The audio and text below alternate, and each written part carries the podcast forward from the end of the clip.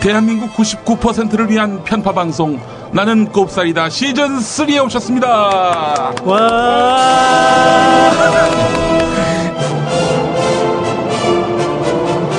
자, 100회 끝났고 101회. 아, 걸쭉하다. 예, 101회. 아니 함성 소리가 네. 100회 특집 대비해서 너무 작잖아요 우리. 예. 아, 그럼 저 효과음 또 넣겠습니다. 아니 그게 아니라 영민이 할 때 좀 받쳐주자. 나는 우리. 꼽살이다 시즌 3 시작했습니다. 예, 효과음까지 더해졌습니다. 예, 웅장하게. 자, 101회 지금부터 시작하겠습니다. 아, 저 결혼 때문에 음. 이제 집도 사야 되는지, 어, 전세도 없고. 어, 걱정이겠다. 어, 나도 투자가 걱정이야. 어떻게 해야 될지 모르겠어. 근데요, 인터넷의 정보는 정말 믿을 수 있는지 모르겠어. 이거 다 찌라시야. 찌라시? 어. 그럼 어디서 정보를 구해요? 그러게 나도 걱정이야. 어떡하지? 잠깐만요. 어? 여러분들을 위해 선대인 경제연구소가 있습니다. 저성장 시대를 돌파하는 지혜, 푸짐한 혜택을 제공하는 선대인 경제연구소의 새해 이벤트에서 만나보십시오. 경제 전망 보고서, 주택시장 전망 보고서, 성장형 우량주 선별법 보고서 등을 무료로 볼 수 있는 이번 기회 놓치지 마세요. 인터넷에서 선대인 경제연구소를 검색하시거나 문의 전화 070-7584-2050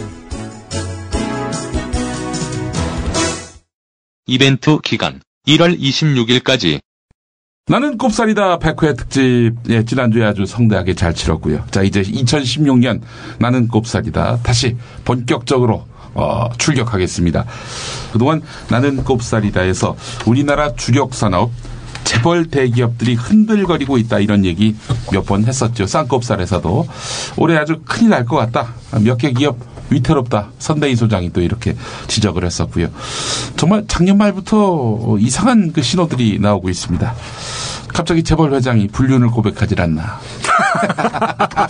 이것도 위기 징후 아닌가 이거? 아니, 그, 그래서 망하지는 않죠. 자, 2016년 어떻게 살 것인가? 국내 16만 상공인을 대표하는 박용만 대한상의 회장은 2016년 한국 경제를 이처럼 진단했습니다. 더 좋아질 게 확 보이지 않지만 더 나빠질 것도 사실 그렇게 많지 않아요. 별로 안 보입니다. 그럼 더 나빠질 것이 많지 않다는 음, 전제를 놓고 보면 희망적인 변수가 그래도 상당히 여러 개 있거든요. 유일호 경제부총리도 수출 균형 체- 경제도 성과를 만들어 가고 있습니다. G20 중 성장 전략 1위, 역대 최고 신용 등급 등 국제사회도 그 성과를 인정하고 있습니다. 2016년 한국 경제는 안개 속에 있습니다. 대외 여건이 워낙 불안하기 때문입니다. 중국의 성장세 둔화는 올해도 계속될 것으로 우려되고 미국은 올해 안에 기준금리를 추가로 여러 번 올릴 가능성이 큽니다. 이로 인해 신흥국 경기가 작년보다 더 안 좋아질 경우 우리 수출에도 악영향이 예상됩니다. 게다가 저유가가 올해도 계속돼 산유국 경기가 얼어붙고 한국산의 수출 단가가 떨어진다면 수출 상황은 더 나빠집니다. 또 미국에 이어 우리나라 금리도 올라갈 경우 가계와 기업의 부채 상환 부담이 커져 소비와 투자 여력은 위축될 걸로 우려됩니다. 그러나 새해부터 잿빛이 드리워지는 대한민국. 네, 주가는 연일 급락하고 수출은 부진해 경제 위기가 오는 것 아닌지 걱정이 드는데요. 먼저 올 들어서 수출이 지난해보다 10% 가까이 줄었습니다. 우리 증시에서 빠져나간 외국인 자본도 6조 원이 넘습니다. 국제유가가 연초부터 가파르게 미끄러지면서 우리 경제의 불확실성이 한층 커졌습니다. 급격한 유가 하락세가 수출로 먹고 사는 우리 경제에 부담으로 작용하고 있습니다. 청년들도 힘들고 또 외국과 경쟁하는 우리 중소업체들도 요즘 너무 힘이 듭니다. 기술력은 중국에 쫓기고 가격은 일본에 뒤처집니다. 미궁에 빠진 우리 경제 어디서 탈출구를 찾아야 할까요?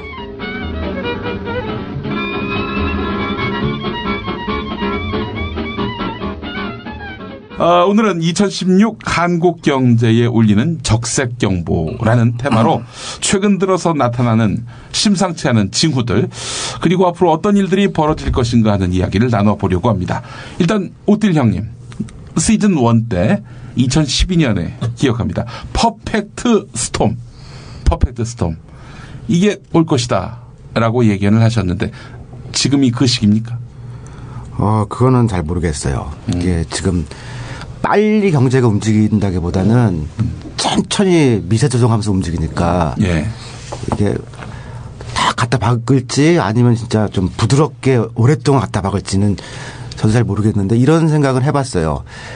그러니까 90년대 중후반에 한국 기업들이 박사들을 막 뽑기 시작했거든요. 꼭 필요하지도 않은 인력인데도 싱크탱크를 만들었어요. 그러다 2000년대 중반에는 증권사들도 이제 그런 싱크탱크를 만들었거든요. 그러니까 계속 박사들 더 뽑기만 했지 이렇게 줄이지는 않았어요. 그러다가 작년에 박사들이 대거 잘렸어요 회사에서. 오. 그리고 싱크탱크들을 없애는 게 또 하나 유행이거든요. 그러니까 연구소를 만들기만 했지 없앤 적은 없었는데 어, 굉장히 큰 1, 2위 하는 대기업에 있는 연구소들도 지금 없앤다는 얘기들이 많고 사람도 줄이고 있거든요. 근데 이거 보면은 진짜로 힘든 것 같고 그다음에 이런 것가 있죠. 일- 일테면 박사들을 줄인다는 거는 사실 이런 식으로 계속 고민을 하고 R&D도 늘리고 그래야 중장기적인 전환이라든가 혹은 네. 뭐 이런 가능성이 있는 건데 진짜 힘들면 그것도 자르는 거거든요. 근데 소니가 그랬어요. 소니가 아. 저 아날로그 사전 잘 나갈 때 소니 R&D 팀이 세계 최고다 그러고 막, 막 그런 얘기 했었거든요. 그런데 2000년대 중반에 디지털로 전환한다 그러면서 오래된 엔지니어들 자르고 R&D 줄이고 막 그러다 보니까 소니가 굉장히 어려워졌거든요. 그리고 사람들이 없으니까 이제 그 쌈박한 신규 제품이 잘 안 나오거든요. 그래서 이거는 단순한 시그널로 보는 것보다는 저는 밑에서부터 좀 붕괴하는 거 아닌가 하는 그런 생각을 좀 갖게 됐어요. 예. 기껏 박사가 됐더니. 아, 그러니까 이런 걸 느리는 게 추세였는데 지금 아예 연구소를 없애냐 마냐. 그 저한테도 가끔 자문이 와요. 지금 그 회사 사정상 이 연구소를 없애야 되는데 어떻게 생각하냐. 그래서 없애는 건 아깝지 않냐라고 얘기를 하면은 아깝 자기들도 아깝게 생각하는데 돈이 너무 없어서 지금 안 되겠다는 거예요. 아. 그래서 그런 거를 조금 심각하게 보고 있어요. 아니 그 진짜 그렇게 된다면은 어 이 지금 두뇌들 미래를 버리는 거 아닙니까? 미래를 포기하는 거고 미래를 방출하는 거고. 그 얘기 똑같이 내가 했더니요. 네. 미래를 버리지만 지금 망하면 미래가 없지 않냐. 그런 상황이라고 그러더라고요. 이제 갑자기 바로 망하면 어쩌, 어쩔 거냐. 그 얘기 듣고 갑자기 마음이 좀 뿌듯해졌습니다. 아 박사는 박사끼리 통하는구나. 선석사 어떻게 생각하세요? 네, 그럼 손석회 만나면 손학사 하시게? 어떻게 생각하냐고? 졸라 재수 없다고 생각해. 아니 근데 몇 월 위기설 이런 얘기가 나오고 있는데 이거 진짜 있어요? 그런 얘기가 실제가 있는 겁니까? 모르겠어요. 난 못 들어본 것 같은데. 근데 뭐 몇 월 위기설이라는 게 뭘 맞는 적이 잘 없잖아요. 근데 저는 확실히 제가 예언할 수 있습니다. 경제는 몰라도 확실히 예언할 수 있는 거는 몇월 위기설 5월 이후다. 5월 이후다. 왜냐? 4월에 총선이 있는데 4월 위기설 방치하겠습니까? 네, 저는 그런 의미에서 5월 위기설부터가 유효하다. 2008년도에 이런 적이 있었어요. 그러니까 연초에 그러니까 그 전해 1월 위기설이 막 돌았었거든요. 근데 제가 1월 위기는 아닐 것 같은데 하반기 쪽은 좀 위험할 수 있어도 1월은 아니다라고 그랬는데 그때 6월쯤에 9월 위기설이 팍 퍼졌거든요. 근데 그때 실제로 9월 달에 리만 브라더스 터지고 그래서 그때 6월 위기설 6월 달에 퍼졌던 9월 위기설은 맞았죠. 근데 뭐몇 달 위기설 그런 게 조금 있긴 있어요. 있는데 어, 지금 있는 것들은 제가 좀 몇 개 보니까 좀 근거가 좀 미약해 가지고서 이렇게 뭐 그렇게까지 얘기할 건 아닌 것 같다라고. 몇월 위기설 이런 건 사실 가십성으로 이야기하기 좋은 거고요. 사실 위기라는 게 그렇게 뭐 갑자기 어느 순간에 딱 어느 시점에 갑자기 밀어닥치고 이런 건 아니거든요, 사실. 우리가 다 느끼고 있지만 지금 갑작스러운 어떤 경제의 붕괴라든지 뭐 이런 게 안 일어난다고 해서 지금 우리의 삶이 뭐 지금 위태롭지 않거나 좀 불안하지 않다고 느끼는 사람들이 사실 많이 있을까요?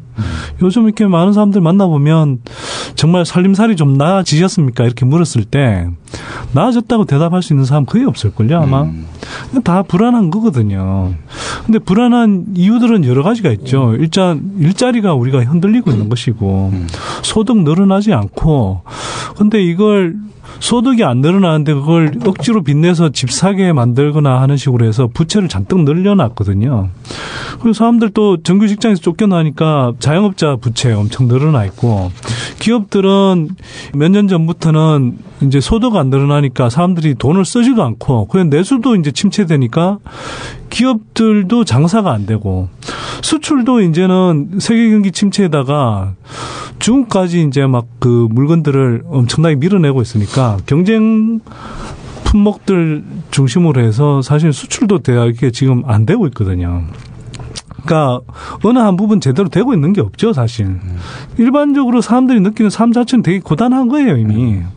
여기서 이제 정말 보통 위기라고 할 때 뭐 주식 시장이 꽉 무너지냐, 그래서 뭐 부채 폭탄이 터지느냐, 뭐 이런 것만 가지고 이야기하자면 그거는 이렇게 이야기할 수는 있죠. 언제 터질지 몰라요, 근데. 근데 터져도 이상하지 않은 상황이라는 건 그 제가 생각할 때 분명하고요. 근데 이걸 또 뭐 몇 년씩 미룰 수도 있겠죠, 최대한. 자기 정부 임기 안에만 문제가 안 생기면 돼 이런 모드잖아요. 그래서 최대한 미루겠죠. 근데 제가 이제 걱정하는 건 뭐냐면 지금 당장보다는 모든 어떤 그 위험의 압력이 어 2018년 무렵에 되게 집중돼 있다는 좀 느낌이 들어요. 아, 2018년. 네. 그래서 그게 왜 그러냐 하면 지금 미국발 금리 인상이 이제 예정대로 돼 간다면 대략 한 2018년 말 정도면 한 3%에서 3.5% 수준까지 금리가 올라갈 수 있고 지금 제로 금리에서 그만큼 올라가는 거니까 그러면 이제 상대적으로 한국의 금리 인상 압력도 그때쯤 되면 상당히 높아져 있을 것이고 또 뭐 부동산 시장을 보자면 보통 인구 구조의 변화가 사실은 장기 침체를 부르는 굉장히 중요한 요인인데 이게 지금 생산 가능 인구가 올해가 정점이고 올해를 정점으로 해서 이제 이 줄어들기 시작하거든요. 근데 한 당장은 생산 가능 인구가 별로 아, 가파르게 안 주는데 한 2018년 이후로 가면 이게 굉장히 가파르게 이 줄어들어요. 근데 우리가 보통 이제 명칭은 생산 가능 인구라고 하니까 뭐 이게 그냥 돈 버는 사람들, 생산하는 사람들이라고만 생각하는데 이 사람들이 결국 소비하는 사람들이잖아요. 근데 소비 여력이 이제 줄어들면서 이른바 이제 그 해리 덴트라는 경제학자가 주로 하는 이야기는 이렇게 인구 절벽이 오고 나서 소비 절벽이 온다는 거예요. 그래서 그런 부분들이 다 2018년 이후로 이렇게 좀 집중이 돼 있어서 저는 사실 그때가 되게 걱정이 되죠. 근데 뭐 그 이전에라도 뭐 괜찮냐라고 하면 뭐 당연히 괜찮다라고 이야기할 건 아니지만 사실 정말 걱정되는 건 오히려 그 무렵이다. 일단 그 최근 들어서 나타나는 심상치 않은 움직임 가운데 하나가 바로 외국 투자 자금이 계속 이탈하는 건데 뭐 주가가 2016년 들어서 벌써 2% 이상 빠졌는데 이 외국 자금의 이탈이 주요 원인으로 꼽히고 있잖아요. 예. 한국 증권 시장에서 외국인 보유 비중이 2009년 이후 그러니까 글로벌 금융 위기 이후 최저 수준으로도 어, 평가되고 있는데 원인이 뭘까요, 우딜 형님? 어, 근데 이거는 논쟁이 한 번 있었어요. 그러니까 미국이 금리 기준 금리 올린 다음에 한국은 안 올릴 건데 당장은 그때 효과가 어떻게 올 거냐라고 하는. 근데 저는 그래도 미국 기준금리만큼 따라가지 않으면은 자금이 이탈할 거다라고 이제 그렇게 생각을 했고 대기업 쪽에 있는 음, 그쪽에 이제 경제학자들은 오히려 들어올 거라는 거예요. 그건 뭐냐면 이제 미국이 올라가서 충격이 생기면은 남유럽이나 혹은 어려운 경제 쪽이 더 불안해질 거기 때문에 상대적으로 안정적인 경제를 보이고 있는 한국으로 돈이 들어올 거다. 그래서 오히려 미국 금리 인상이 한국의 외국 자본 유입의 이유가 될 거다라고 하는 의견하고 저는 아니다 내려간다 나간다. 근데 이 두 가지 논쟁 받고는 이제 결론이 나기는 어렵거든요. 두 가지 다 이제 가능성 있는 시나리오인데 근데 저는 그래도 다 모아 보면은 중장기적으로는 금리 차이만큼 나갈 거다라고 지금도 그렇게 생각을 하고 있어요. 지금 이제 신흥국 쪽에서 주로 위기 양상을 많이 보이죠. 특히 이제 산유국들이 되게 불안한데요. 뭐 러시아, 브라질, 베네수엘라 뭐 이런 나라들 이미 이제 뭐 상당한 위기로 빠져들고 있는 상황이고 이게 아마 올해 중반 하반기로 가면 오히려 그 양상이 좀 더 심해질 수도 있다고 봐요. 그러면 이제 이야기하는 대로 정말 이제 그런 불안한 나라들에서 빠져나와서 미국이나 다른 선진국으로 들어가기 전에 한국에 잠시 파킹하지 않겠냐. 뭐 이런 바 이제 잠시 파킹론이죠. 그런데 글쎄요, 그 뭐 그럴 가능성을 뭐 전혀 배제할 수는 없고 어찌 보면 양적 완화 종료한다고 하면서 이렇게 일종의 금융시장에 약간의 그런 어떤 뭐 혼란 또 불안이 있을 때 뭐 지금까지는 대체로 한국에 좀 유입되는 흐름이었어요. 근데 어쨌거나 지난해 8월 이후부터의 흐름은 한국에 유입되기보다는 한국에서도 계속 빠져나가는 흐름이고 상대적으로 자본 유출의 속도를 보면 어 상당히 큰 편이거든요. 동아시아 국가들 사이에서는. 예. 그래서 적어도 지금까지 이렇게 전개되는 걸 보면 뭐 잠시 파킹론은 오히려 현실이 좀 안 맞는 흐름을 보이고 있고 자본 유출이 계속되고 있다. 특히 이제 최근에 와서도 이제 기사를 보면은 12월 달에도 한국에서 지금 주식 시장에서만 한 3조 한 천억 원 정도 순매도를 했거든요. 예. 그러니까 이런 흐름만 보더라도 한국으로 자금이 유입될 거다? 이런 게 그렇게 설득력이 있을까? 다만 이제 우리가 막 그 되게 우려하는 것만큼 빨리 자금이 빠져나갈까? 그리고 뭐 큰 위기로 당장 치달을까? 이 정도까지는 아니라 하더라도 지금 뭐 빠져나간 흐름인 것은 계속 확실하다라는 거죠, 거의. 네. 그 외국인 투자 자금 이 이탈하는 것이 어떤 맥락인지 어떤 배경인지 의견은 분분하지만 어쨌든 빠져나가는 것만은 사실이고 지금까지는 그렇죠. 음. 근데 그게 이제 한은 한국은행의 기준금리를 둘러싼 음. 제일 큰 논쟁이에요. 그러니까 기준금리를 정할 때 이제 어, 성장률하고 이제 인플레이션율 같은 거를 네. 하나로 보지만 예. 외부 변수에서는 이제 미국 금리하고 그다음에 해외 자본이 어떻게 될 거냐. 네. 근데 실제로 나간다 그러면은 음. 금리 올려야 되거든요. 예. 근데 많은 기업들은 금리 안 올리길 바라는 거고 아. 저는 약간씩이라도 올리면서 좀 조정을 하지 않으면은 이 충돌 안에서 더, 더 커진다. 예. 어, 딜레마죠 이거는 뭐. 4월까지는 아무 일도 안 할 거라고 전 확신합니다. 4월까지는. 맞죠? 어떻게 보세요? 그건 이제 뭐 경제 상황이 어떻게 전개되느냐에 따라서 좀 다를 수는 있는데 아니, 그런 거에 별 관심 없잖아. 저분들이. 아니 관심을 안 가질 수 없는 상황이 벌어질 수도 있죠. 근데 이제 4월 정도까지는 그런 상황이 안 벌어질 가능성이 저도 높다고는 봐요. 네. 근데 아까 형님이 이야기했다시피 외국인 자금 유출 속도 또 규모도 상당히 중요한데 이게 이제 지금 일어나는 속도 정도로는 버틸 수 있다고 생각할 거예요. 뭐 주가도 뭐 1800 후반 또는 뭐 1900선에서 일단은 계속 이제 떠받치고 있는 상황이고. 예. 그래서 이 정도면은 뭐 버틸만 하다고 생각할 거고 그래서 이제 기준금리를 대체로 이제 동결하는 흐름 정도로 갈 텐데 네. 만약에 자금 유출 규모가 이거보다 훨씬 더 커지고 주가가 뭐 훨씬 급락하는 뭐 어떤 상황들이 펼쳐지면 이건 이제 뭐 기준금리를 안 올리고 싶어도 올려야 되는 어떤 상황으로 몰릴 수도 있는 거죠. 예. 그러니까 그런 가능성을 배제할 필요는 없다는 거죠. 그다음에 1997년에 IMF 경제위기 올 때요. 그때가 대선 직전이었거든요.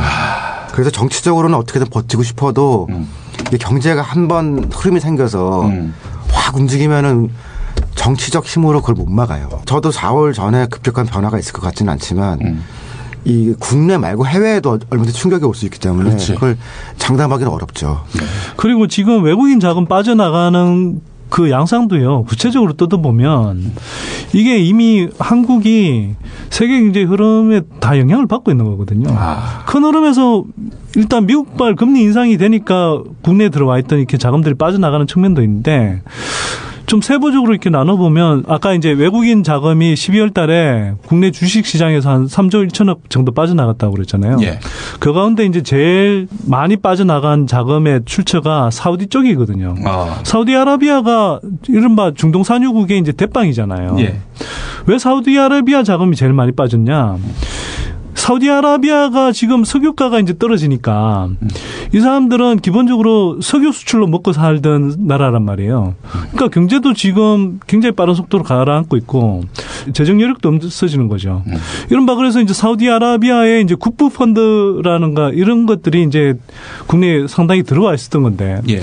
얘네들이 이제는 아, 못 버티고 팔고 나가는 거예요. 음. 그러니까 더구나 지금 뭐 유가가 금방 올라갈 가능성도 잘 없는 게 예.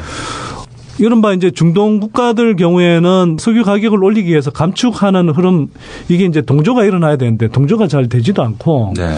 더구나 이제 미국이 세일 오일 같은 것들을 이렇게 생산하면서 미국이 예전에는 중동 석유에 엄청 의존했는데 이제는 미국에서 쓰고 뭐 일정하게 남는 거는 뭐 수출까지 할 정도거든요. 어.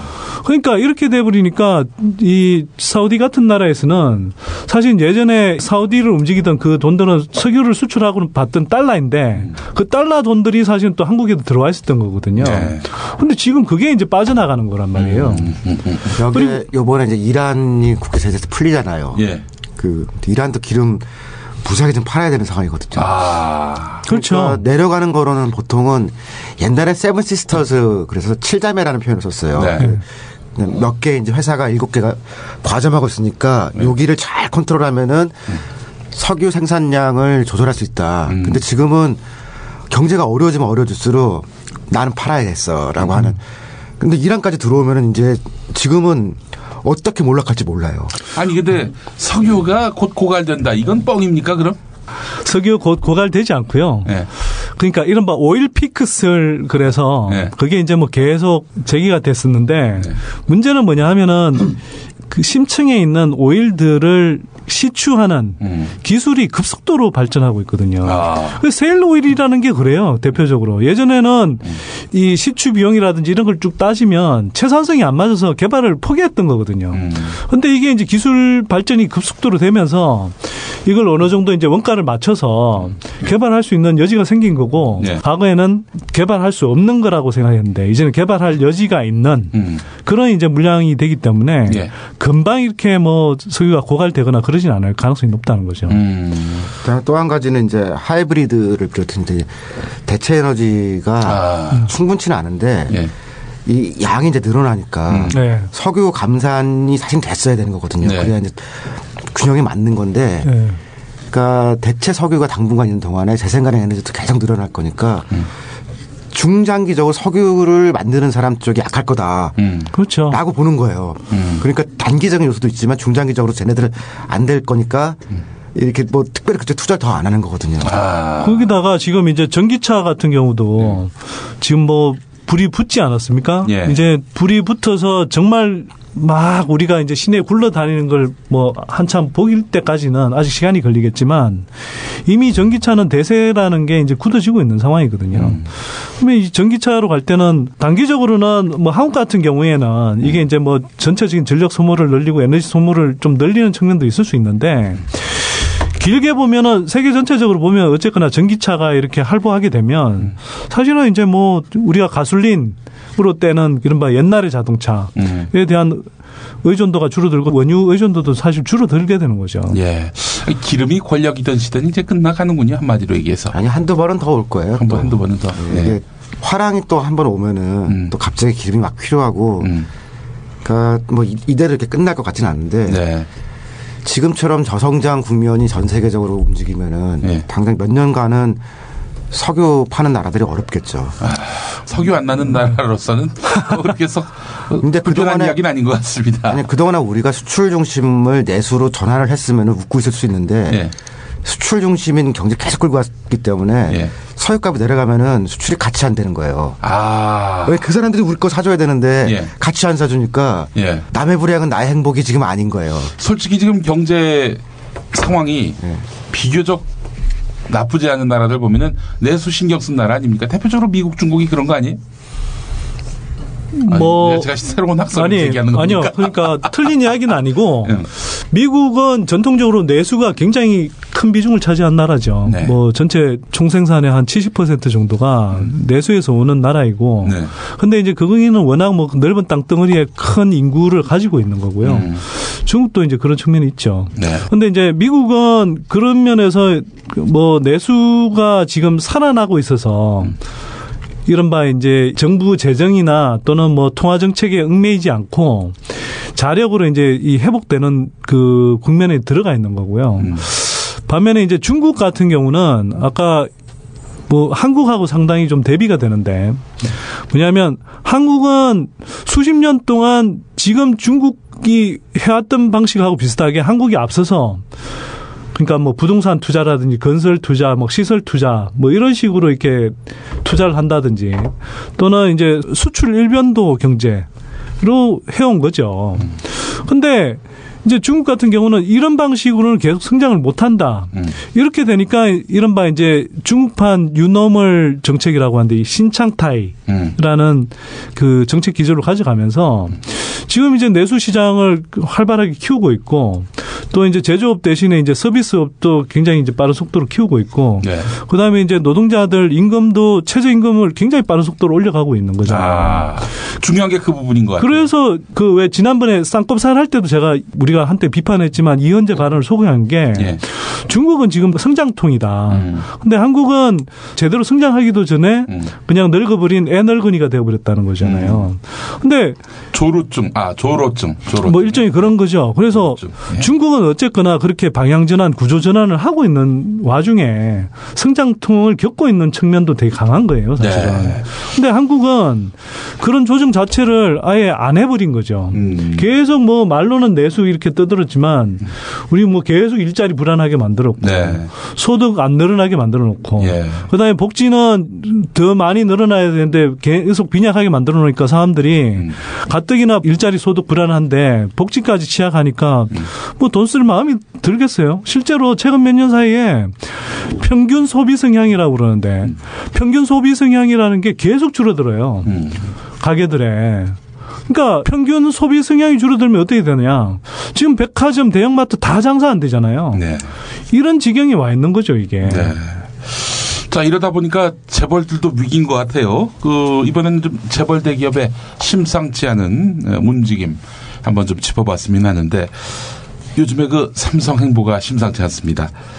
2015년 상반기에 을지로 페롬타워 이걸 4,200억에 사들였는데 하반기에는 반대로 주요 자산의 매매 소식이 잇따르고 있어요.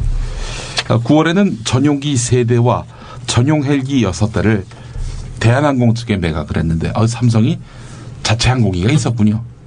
그리고 10월에는 화학 관련 계열사를 롯데에 매각했고 이걸 또 사들이는 롯데는 또 뭔지 그리고 11월에는 구미 1 공장을 한화 탈레스에 매각했고 삼성카드 매각설도 나오고 있고요. 그래서 NH 카드에 매각한다.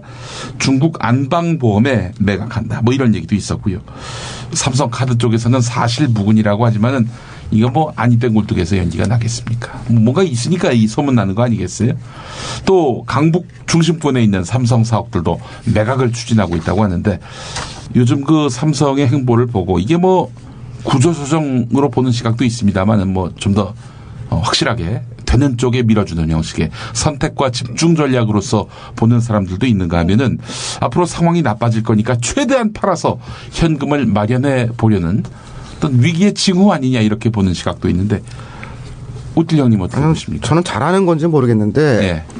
어쨌든 집중을 하는 것 같은데 집중을 좀 엄한 데다 하는 것 같다는 애먼데. 아. 근데 이런 건 있어요. 지난 2000년대 이후에 삼성하고 현대랑 일반인들이 땅을 사는 걸 보면요. 음. 그 집을 살때 사람들이 집을 많이 사고 있을 때요. 음. 삼성, 현대 이런 데는 팔더라고요.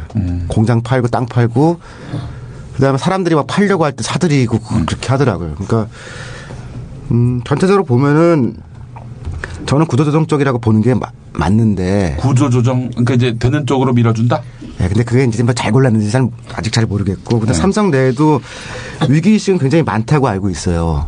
근데 이렇게 한번 설명을 드려볼게요. 그러니까 지난 여름에 이제 8.15와 관련돼서 경제 통일론을 할 때 그 실무를 제가 했었거든요. 그래서 이제 많은 한국 업체들을 만났었어요. 그래서 어떻게 하면 좋겠냐. 근데 그 전에 이제 북한 문제와 관련돼서 기업들을 만나면은 기업들은 굉장히 정치적인 의미로 봤거든요. 그러니까 북한에 이제 이를테면은 평화 메시지를 줘야 되니까 이를테면 뭐 개성공단에 뭘 보내야 되는 거냐, 라인을 뭘 해야 되는 거냐. 그러니까 그러니까 북한 문제에서 한국 기업들은 경제라기보다는 정치로 생각을 많이 했죠.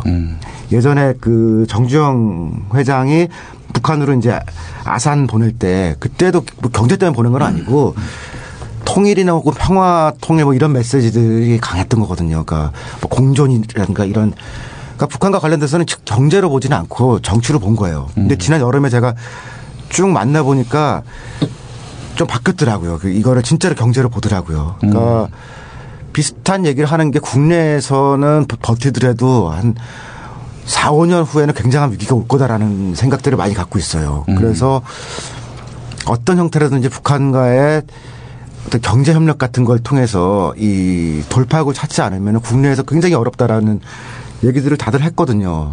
그러니까 지금은 그러니까 한국의 그 대기업들이 북한 문제를 정치보단 경제로 보거든요. 그 그만큼 뭐, 뭐 어떻게 판단했든지 간에 스스로 위기가 중장기적인 거다라고 판단하고 있는 것 같거든요. 그런데 삼성이 하는 이 과정도 저는 구조조정의 일환이라고 보는데 선택을 잘해서 집중을 엄한데 하고 있는 거 아닌가 하는 이제 그런 건제 개인적인 판단이고요. 본인들은 잘한다. 형님 형님 이야기를 조금 이제 다르게 풀면 이래요. 제가 보기에는. 그러니까 삼성은 위기 의식을 느끼고 있고요. 그래서 지금 일종의 나름대로는 현금도 비축해두고 한편으로는 되는 사업 적으로 이제 좀 집중을 하려고 하는데 이게 형님 말대로 이걸 제대로 잘 하는가에 관해서는 갸뚱해 주는 이유가 뭐냐면 예. 이게 이제 이른바 이재용 승계하고 연계돼 있다는 거죠. 네. 그래서 이게 그냥 정말 사업적인 판단으로만 은밀하게 따져서 하는 거라기보다는 기본적으로는 이재용 승계하고 맞물려서 이재용의 전체 이제 그룹 장악력을 높이면서 그러면서도 되는 사업을 이제 이재용이 주로 지배하고 있는 기업들 중심으로 이렇게 몰아주기 위한 또 뭐 이재용이 어찌 보면 개인적으로 선호하는 사업들 위주로 이렇게 이제 지금 재편하고 있는 측면이 강하거든요. 그러니까 이제 사실은 이게 결과적으로 나중에 어떤 잘한 선택이냐 이렇게 판단이 될지 안 될지 모르겠지만 현재 이루어지는 것만 보면 여러 가지 이제 문제가 있는 부분도 있죠. 그래서 뭐 일례로 이런 거예요. 그 삼성이 이제 한화 쪽인가 삼성 테크윈이라는 걸 팔았는데 삼성 테크윈이라는 것은 사실은 뭐 국내에서는 그래도 이제 뭐 로봇 기술 그다음에 특히 뭐 드론 기술과 관련된 이런 이제 이 기술력을 좀 축적하고 있던 데거든요. 그러면 사실 그게 지금 뭐 드론 시장이라든지 이런 것들이 앞으로 굉장히 커진다고 하는데 그런 부분의 기술이 어느 정도 축적이 돼 있는 회사를 다른 데다가 팔았다? 이렇게 생각을 해보면 삼성이 정말 이게 정말 미래에 필요한 사업들 그리고 어찌 보면 삼성전자가 어쨌든 삼성그룹의 주력인데 예. 이런 주력하고 상대적으로 연계성이 높은 그런 사업들을 다른 회사에까지 팔아넘긴다? 이거 좀 상식적으로 이해가 안 되거나 또는 어떤 다른 의도 또는 이정이라는 사람이 판단했을 때 크게 지금 당장 쓸모가 없다라는 식의 그런 판단 때문에 넘긴 거 아닌가 이런 생각이 좀 든다는 거죠. 지금 삼성이 그 미래 주력으로 바이오 헬스케어 말하자면은 원격 그 진료 이것과 연관돼 있는 거죠. 바이오 헬스케어하고 전기 자동차 쪽으로 보는 것 같은데 방향은 잘 되는 거라고 보시는 건가요? 어떤가요?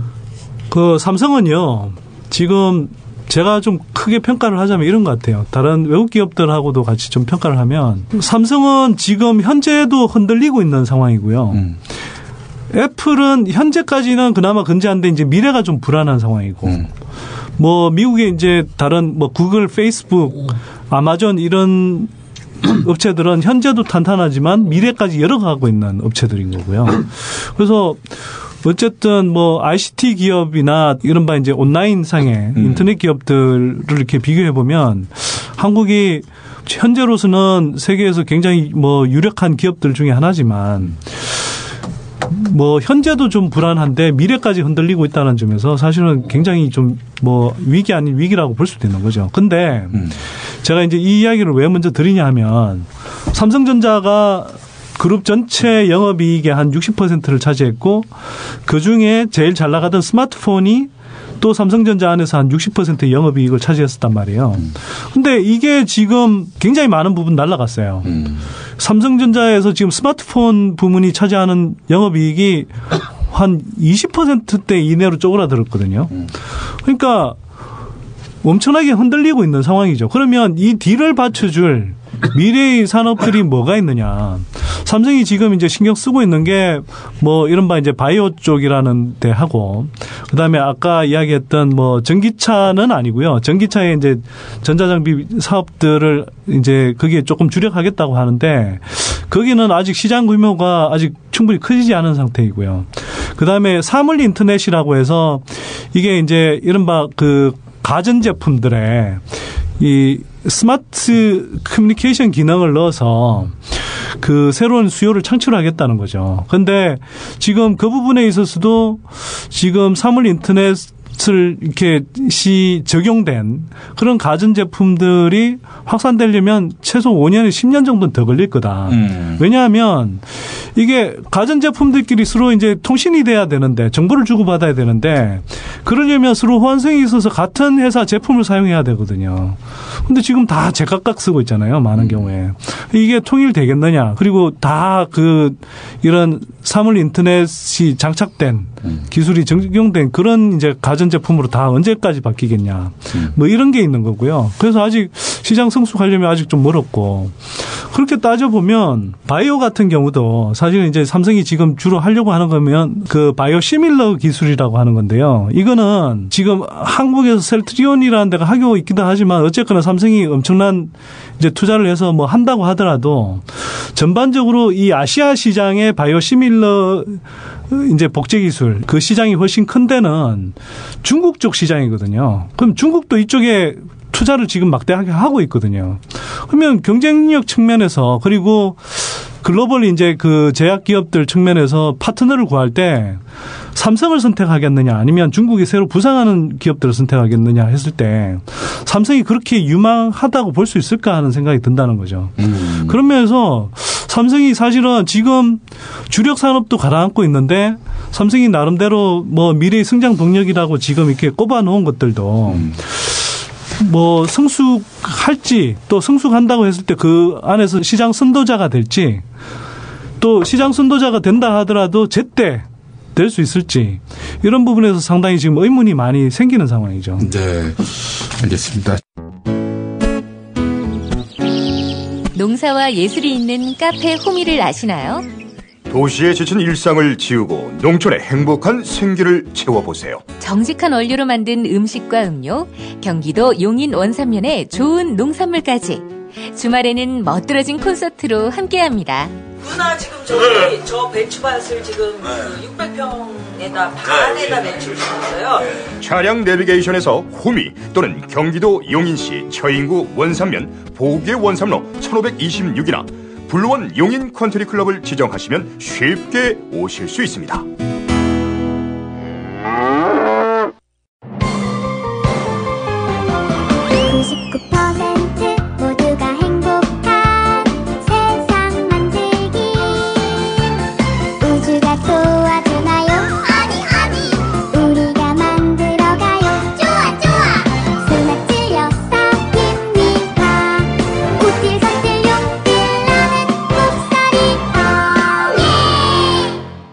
자, 지금 재벌 대기업 경영진의 입장에서는 그렇고 우리 가게나 나라 전체의 그 경제 상황에 비춰볼 때 아, 지금 뭐 이 재벌들의 뭐 심상치 않은 움직임 이게 우리 경제에 어떤 상황을 이야기하고 있는 건지 또 앞으로 미래는 어떻게 될 것인지 저는 사실 좀 굉장히 걱정되는 부분이 뭐냐면은 지금 재벌 2세, 3세 이 사람들한테 우리 경제 미래, 운명 이거 뭐 맡겨도 되는 건지 싶은 생각이 들거든요. 대통령도 2세잖아요, 지금. 아, 그러네. 국가를 맡기는 사람들이 뭐 기업은 뭐좀 도려지 않나요? 맡겨놨더니 뭘 아니 무슨 뭐 민생 법안이 아니라 기업들 민원 법안을 통과시켜 달라고 무슨 천만인 서명 운동을 한다는데 지가 나서질 않나 어 아니 그리고 지도자가 해결해야지 왜 어, 국가 경제가 어려운데 국민들이 도와달라 그럽니까 아 근데 이게 그런 건 좀 있어요. 그러니까 정치가 경제를 움직이는 중심 역할을 좀 해줘야 되는데 한국의 정치가 그렇게 경제 중심 역할을 지금 못 해주거든요. 그럼 여, 여당이든 야당이든. 그러니까 뭔가 위기가 있을 때 정치권이 역할을 안 하면은 사실 구심점이 없어요. 그러니까 대공할 때 루즈벨트의 경우는 뉴딜이라고 하는 거가 그 위기를 푸는 해법이었고요. 상당히 잘 작동해서 지금 뭐 미국이 이렇게 된 거라고 생각하거든요. 그러니까 경제는 경제만으로 이렇게 한 사이클 딱 돌아서 끝나면 좋은데 국민 경제를 보면 그렇지는 않은 것 같아요. 그래서 정치가 조금 더 잘해야 될 필요가 있지 않나라는 생각을 하고 그러기 위해서는 개개인도 조금 더 관심을 가지고 들여다보는 수밖에 없지 않겠나 뭐 그렇게 생각합니다.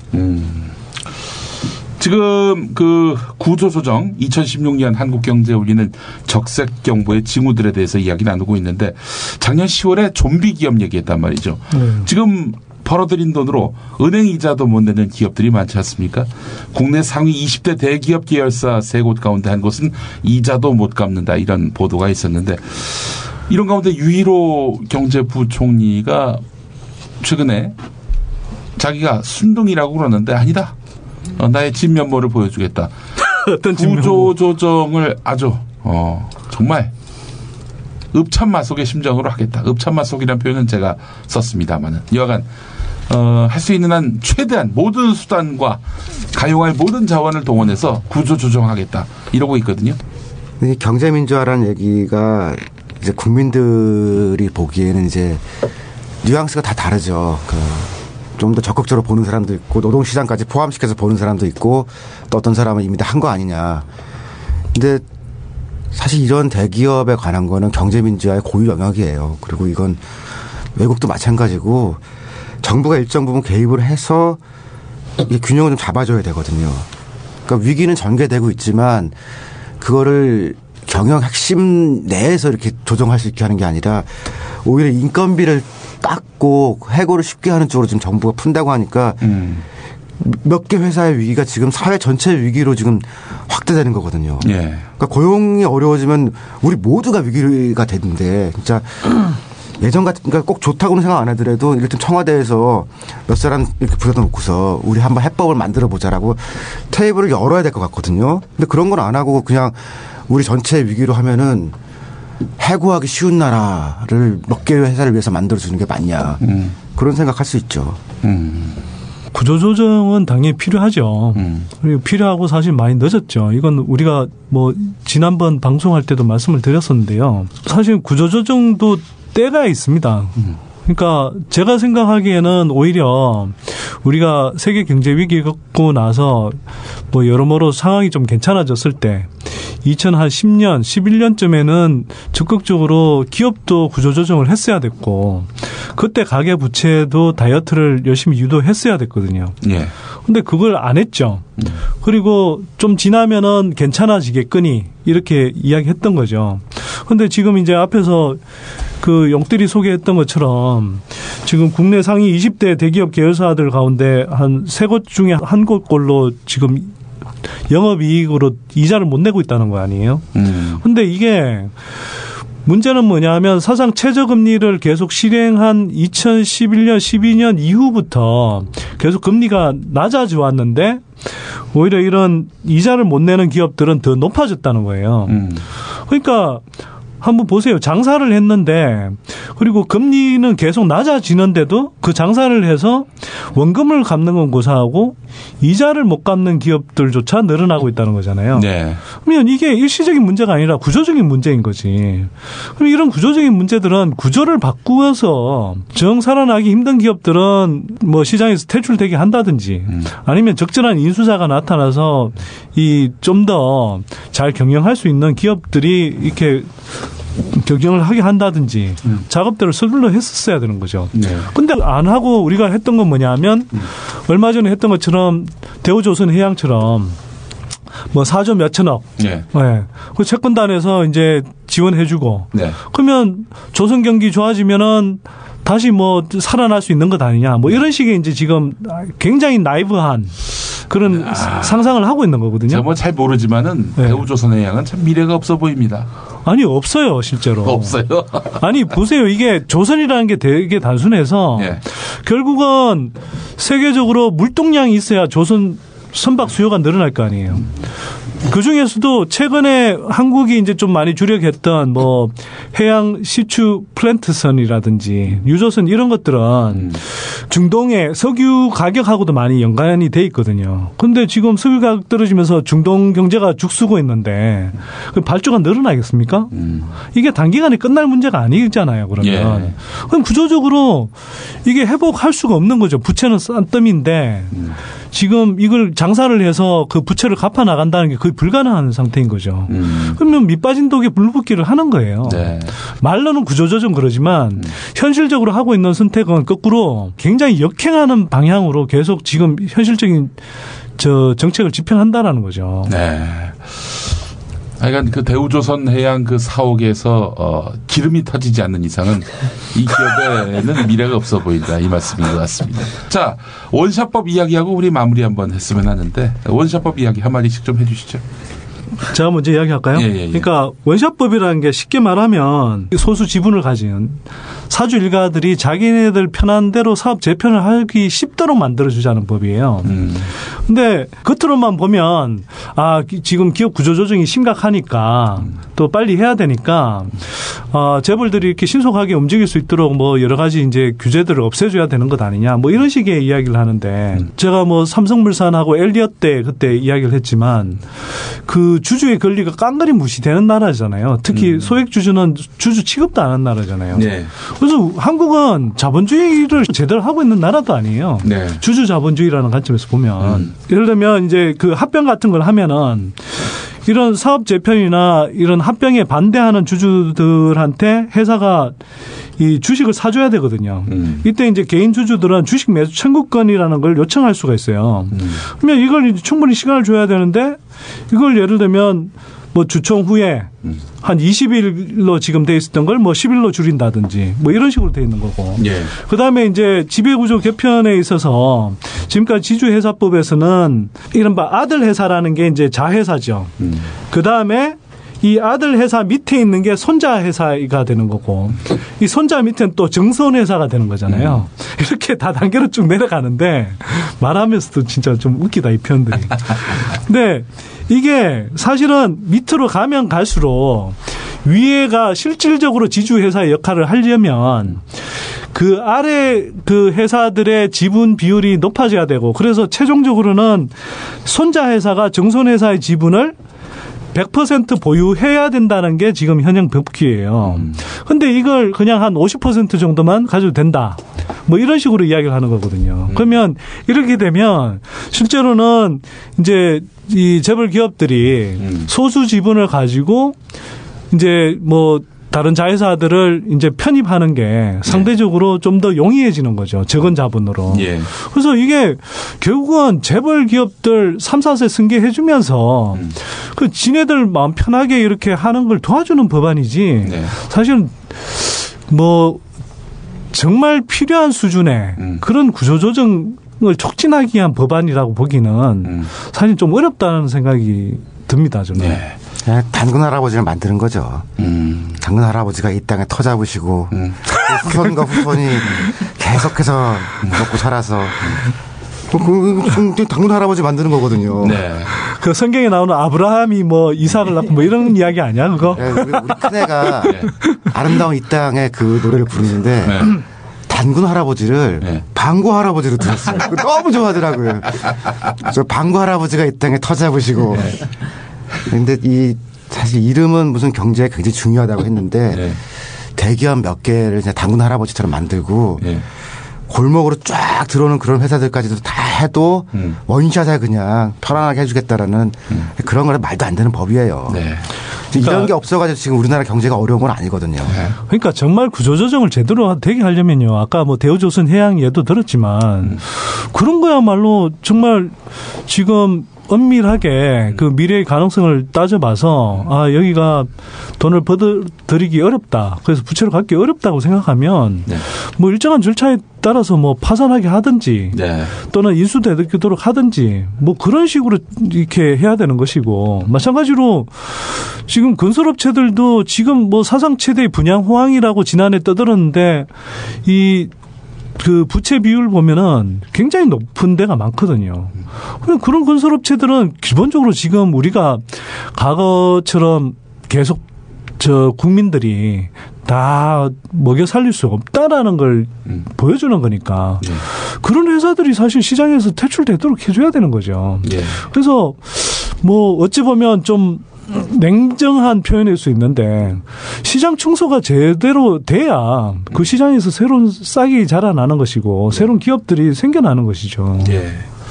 제가 98년도 IMF 한참 진행되고 있을 때 네.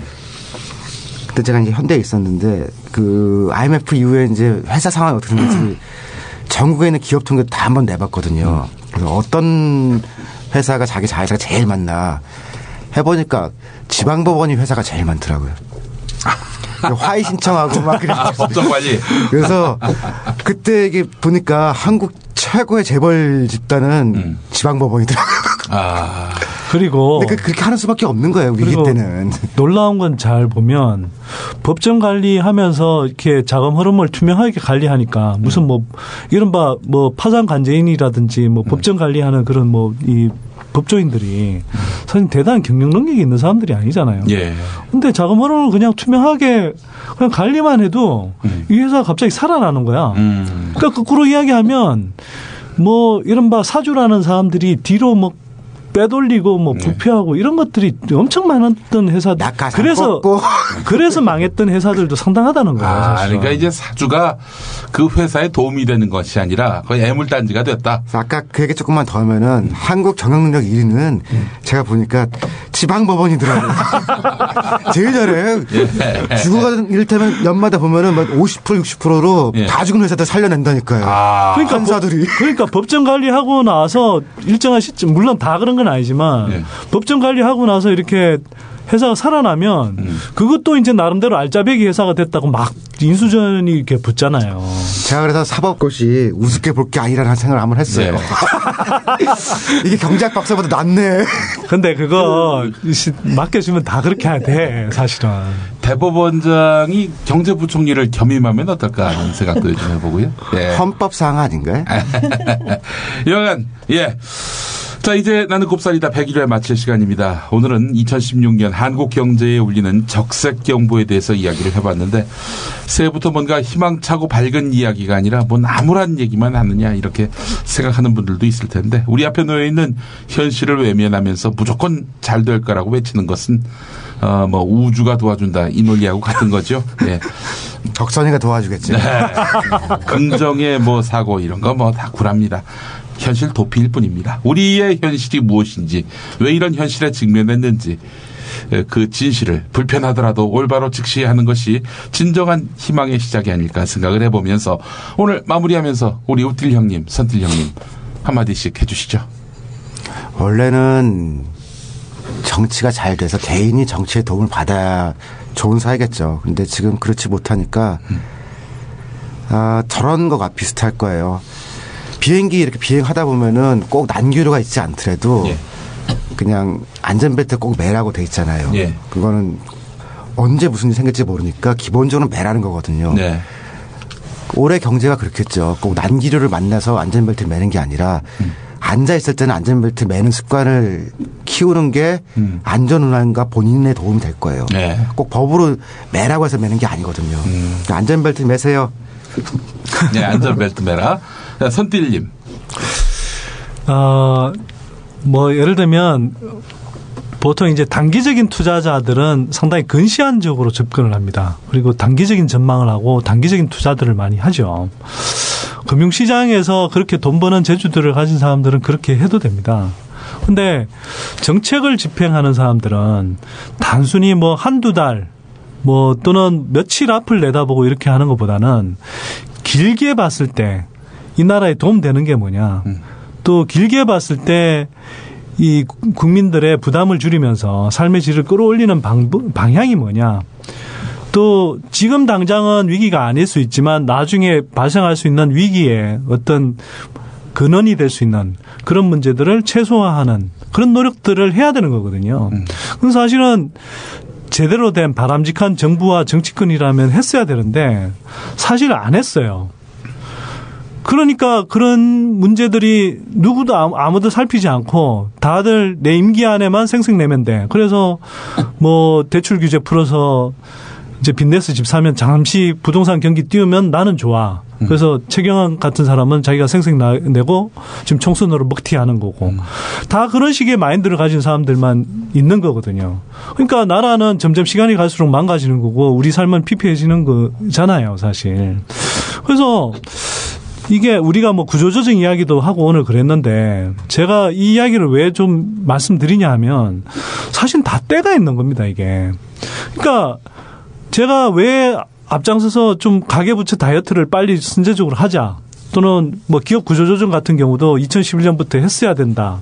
그 실제로 그렇게 그때도 주장했었고 또 우리가 금리가 그 한때 저 3% 수준까지 조금 올린 적이 있었는데 그때 제가 이야기할 때는 그때 4% 가능하면 뭐 4% 후반 언저리까지 가서라도 금리를 좀 올려놔야 나중에 미국발 금리 인상이 실시가 될 때 가계 부채 기업 부채도 좀 줄여놓고 그런 면에서 이제 구조 개혁을 이미 좀 해놓은 상태에서 미국발 금리 인상이 일어나면 우리가 그때 충격이 있을 테니 그때 그 금리를 떨어뜨려 가면서 시장 충격을 줄일 수 있는 어떤 정책적 수단으로 사용할 수 있다. 이런 생각을 했었던 거거든요. 예. 근데 지금 우리는 그렇게 안 하고 당장 편한 그런 이제 방법들만 계속 써왔죠. 당위정만 계속 집어삼켰죠. 그런 결과 지금 어떤가요? 부채 산더미에다가 가계 기업할 거 없이 부채 산더미고 구조조정해야 될 기업들은 넘쳐나고. 그다음에 지금 미국발 금리 인상되고 있고 한국의 주력 산업들은 중국한테 치여서 다 줄줄이 지금 무너지고 있고. 여기에다가 아까 말씀드렸지만 생산 가능 인구 줄어들어서 인구 절벽, 소비 절벽이 이제 몇 년 남지 않았고. 그러면 이런 상황에서 우리가 어디서 희망을 찾아야 되냐 하는 거죠.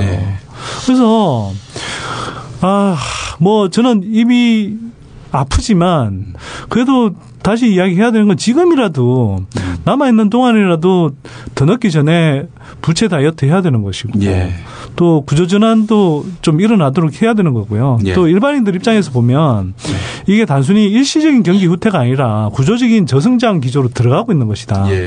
여러분들 주변에 지금 뭐 불과 몇 년 전에 보기 힘들던 천 원짜리 커피 숍들이 막 우죽순 생겨나고 있는 이 흐름들이 일시적인 게 아니라 이미 이제 우리는 그 일본식 장기 침체에 그런 초입으로 이미 진입하고 있는 현상들인 거거든요. 네. 그래서 이런 흐름들을 일시적으로 지금 넘기지 마십시오. 예. 그래서 정말 거기에 맞는 우리가 굉장히 빠른 속도로 고성장에서 지금 저성장 시대로 왔기 때문에 저성장 시대에 맞는 그런 구조를 만들어야 되는 것이고 이 저성장 시대라고 너무 아무리 할 필요는 없고 다만 성장률이 2, 3%라도 그 소득이 한쪽으로만 쏠리지 않고 골고루 이렇게 나눠지는 그런 구조를 만들면 지금보다는 훨씬 더 괜찮은 그런 구조를 만들 수 있는 거거든요. 예. 그래서 그런 방향으로 우리가 계속 좀 노력을 하는 한 해가 되면 좋겠습니다. 저는. 예.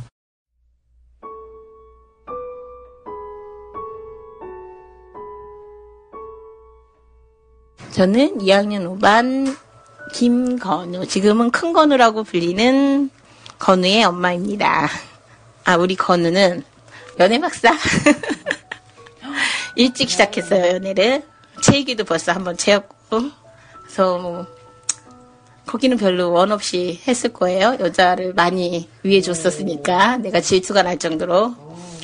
음, 그리고 자기가 좋아하는 일은 진짜 목숨 걸고 했던 아이고, 하고 싶은 일은 어떻게 해서든지 했던 아이고. 멋진 놈이네, 그러고 보니까. 음, 그랬네요. 미처 생각을 못 했었는데. 우리 건우는 그리고 속정이 깊었어요. 겉으로 표현은 안 하는데, 조금 힘들어 보이면 지가 먼저 와가지고 한번 씩 웃어주고.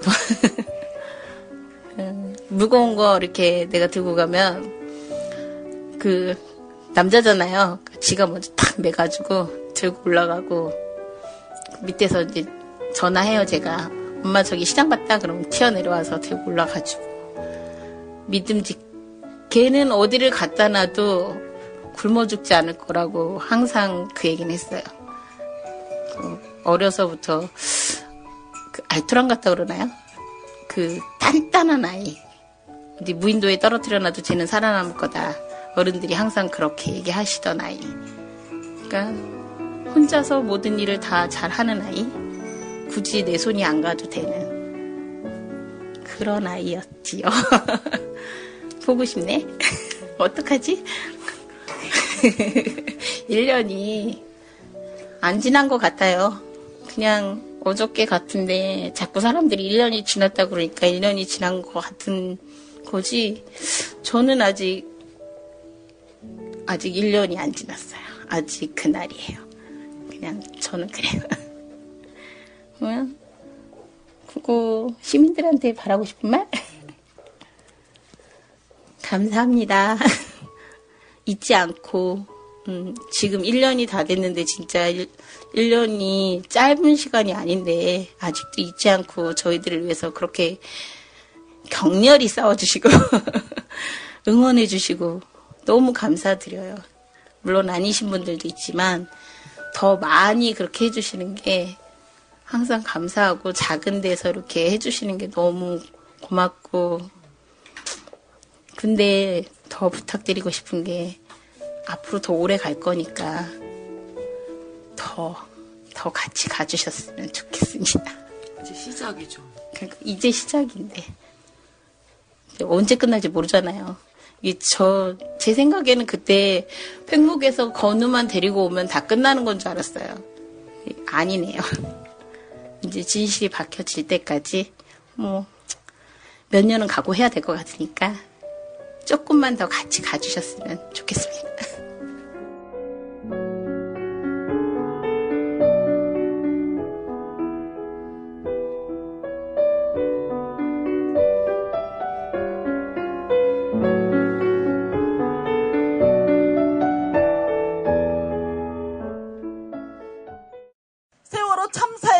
마지막에 남아있는 미수습자 가족입니다. 기억하겠습니다. 하지 마시기 바랍니다. 맹골수돼 있습니다. 잊지 않겠습니다. 하지 마시기 바랍니다. 맹골수도 바닷속에 있습니다.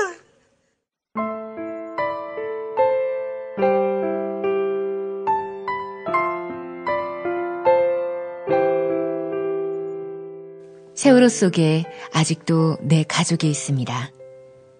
세월호 인양이란 철저한 유실 방지책을 세워 마지막 한 사람까지 가족의 품으로 돌려보내는 것입니다. 이것은 미수습자 가족들, 세월호 피해자 가족들만의 문제가 아닙니다. 세월호가 인양돼야 참사의 진실을 밝힐 수 있고 국민 안전, 인권 정의를 구현할 수 있습니다. 온전하고 안전하게 세월호를 인양하길 원합니다. 정치 빼시고요. 인연 빼시고요. 다 빼고 사람 좀 찾자고요. 그게 그렇게 어려운가요? 사람 좀 찾자고요. 제발 아홉 명 사람부터 좀 찾자고요. 언제까지 세월호 속에 냅둘 거냐고 언제까지. 세월호를 인양하는 과정에 투명한 정보 공개와 세월호 가족들의 참여를 원합니다. 이것은 가족들의 한결같은 바람이자 합리적인 요구입니다.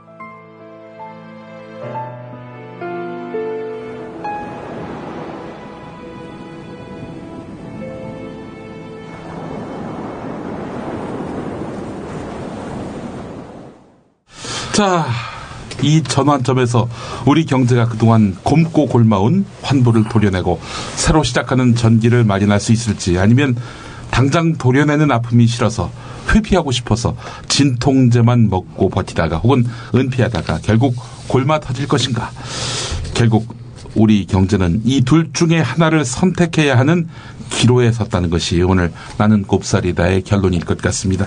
자, 다음 주에도 어, 쫄지 않고 속지 않는 경제 이야기로 찾아뵙겠습니다. 자, 선딜 형님, 우딜 형님 수고하셨고 저희 다음 주에 또 뵙도록 하겠습니다. 고맙습니다. 네, 수고했습니다. 이번 방송 괜찮았나요? 작별의 여운 이렇게 표시해 주세요. 다운로드하기, 댓글 달기, 구독하기, 별점 주기. 더 좋은 방송 만들어 달라는 약속 이렇게 응원해 주세요. 다운로드하기, 댓글 달기, 구독하기, 별점 주기. 기억하셨죠? 다운로드하기, 댓글 달기, 구독하기, 별점 주기.